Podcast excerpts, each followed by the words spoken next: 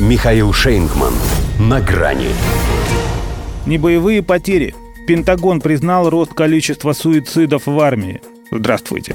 На грани. Возможно, не занеси судьба и служба главу Пентагона Ллойда Остина на Аляску, он бы и не проговорился о своей глубокой обеспокоенности. Но в самом северном штате США американская армия несет и самые большие небоевые потери. По данным USA Today, на 11-тысячный контингент только с начала нынешнего года уже 6 случаев суицида и еще несколько расследуется. За весь 2020 произошло столько же. Так что навеяло. Признался министр обороны, что фиксирует его ведомство резкий рост количества фатальных самострелов в рядах вооруженных сил. Поднял, говорит, всю самоубийственную статистику прошлого года, а там более чем двукратное превышение показателей десятилетней давности. 385 эпизодов. Причем, начиная с 2017 они ежегодно переваливают за три сотни и всякий раз с увеличением. Хотя уже тогда, в 2009, когда печальная кривая впервые достигла отметки 150, в военном ведомстве решили, что с этим срочно надо что-то делать. Но пока думали, что именно – продолжали отправлять бойцов в горячие точки. При том, что сами же эксперты Пентагона предупреждали, что именно в Афганистанах и Ираках ломается психика военнослужащих.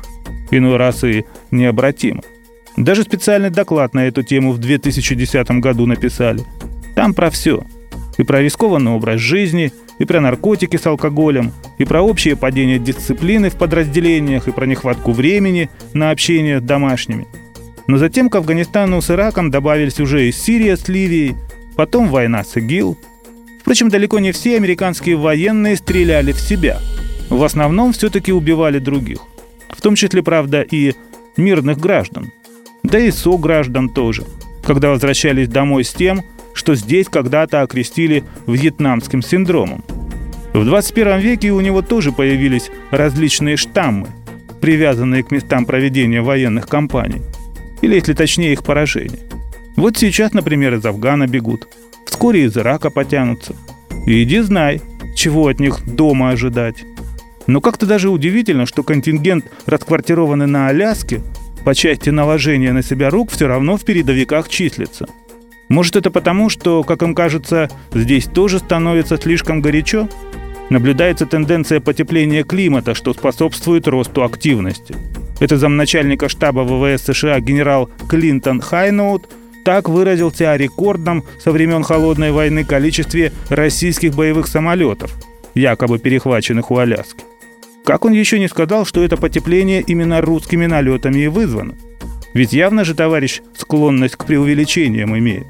Поэтому лучше его держать подальше от окон, чтобы не попал в печальную статистику. А то одному их генералу уже как-то почудилось, что русские близко. До свидания. На грани с Михаилом Шейнгманом.